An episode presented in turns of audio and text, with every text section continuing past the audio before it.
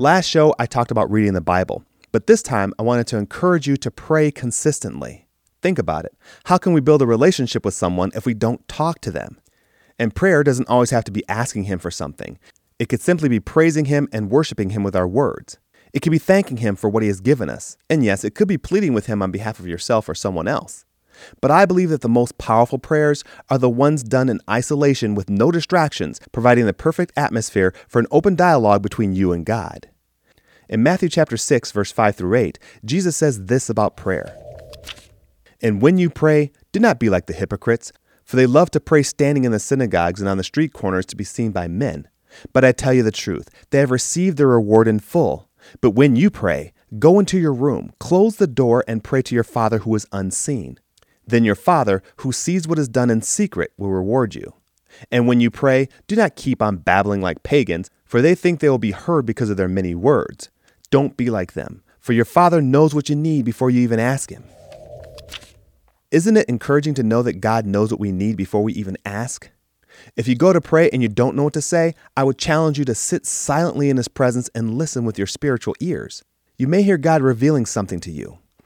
Many people believe that prayer is a one way communication from us to God. Though I believe that that is the way that the majority of our prayers happen, I think that He speaks to us as well if we will take time to be quiet, patient, and listen. Download the digital books Lord of My Life Friend and Master and Lord of My Life One in Spirit for free on Amazon Kindle, Apple Books, Barnes & Noble's Nook, or download the PDF version at ktfproductions.com. Prayer is essential to the health of any Christian walk. The Bible tells us to pray consistently or without ceasing. We should be in conversation with God as often as possible. That is the best way to maintain a strong relationship with Him. The Bible talks about times when God tells others, quote, I never knew you, unquote. And this is after they've cast out demons and performed amazing miracles in His name. We can make sure that God knows us by talking to Him often.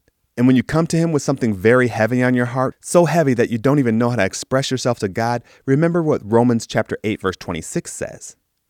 In the same way the Spirit helps us in our weakness. We do not know what we ought to pray for, but the Spirit Himself intercedes for us with groans that words cannot express. So I encourage you, pray often, even when you don't know what to say. If you find that prayer is difficult for you, start small. Pray in private for only a few minutes. Over time, I think you'll even be looking forward to taking time to spend with God.